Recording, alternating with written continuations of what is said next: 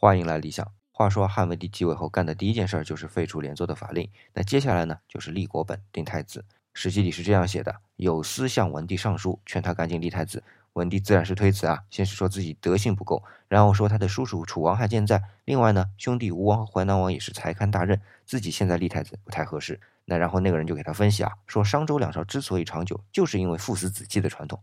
那最后呢，是把刘启立为了太子。那有趣的是啊，太子立完了，给全国应当继承父业的人都加了一等爵位，这就算了，还单独给一个叫伯昭的人封了知侯。知啊是个地名，汉惠帝的儿子就被封过知侯，地位不低吧？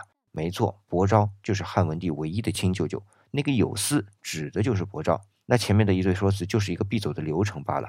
不过呢，点出了叔叔兄弟，就是告诉他们。太子我是立了啊，你们就死心了吧，很有戏剧性吧？那今天回复“死心”两个字，给你听一段理想处理过的叫“死心”的曲子。那我也希望能够有抓马的感觉。